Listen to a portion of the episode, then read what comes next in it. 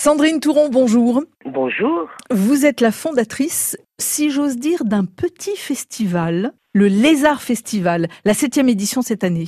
Et quand je dis petit, euh... Ben oui, nous, nous, nous, sommes en train de candidater au record des Guinness pour euh, être enfin avoir le label du plus petit festival au monde. Dans un décor de rêve. Tout à fait. Le Lézard Festival se trouve euh, à Laguépi, qui est un joli petit village entre deux rivières, entre le Vior et l'Aveyron, qui sont deux rivières baignables, hein, et d'autant plus le Vior, qui est la rivière la plus propre de France, car elle a le cours le plus court de toutes les rivières de France, et oui. qui ne traverse absolument aucun paysage euh, cultivé, ce qui fait que l'eau reste très très propre. Donc, oui, euh, oui, cette année, le Lézard Festival, euh, une superbe programmation. On a une programmation le jeudi soir, le 25 juillet, euh, de virtuoses qui nous viennent un petit peu de partout, d'Allemagne, d'Australie, de Barcelone, à la guitare, au violon, avec une Nina Attal absolument extraordinaire, une chanteuse française à découvrir. Oui.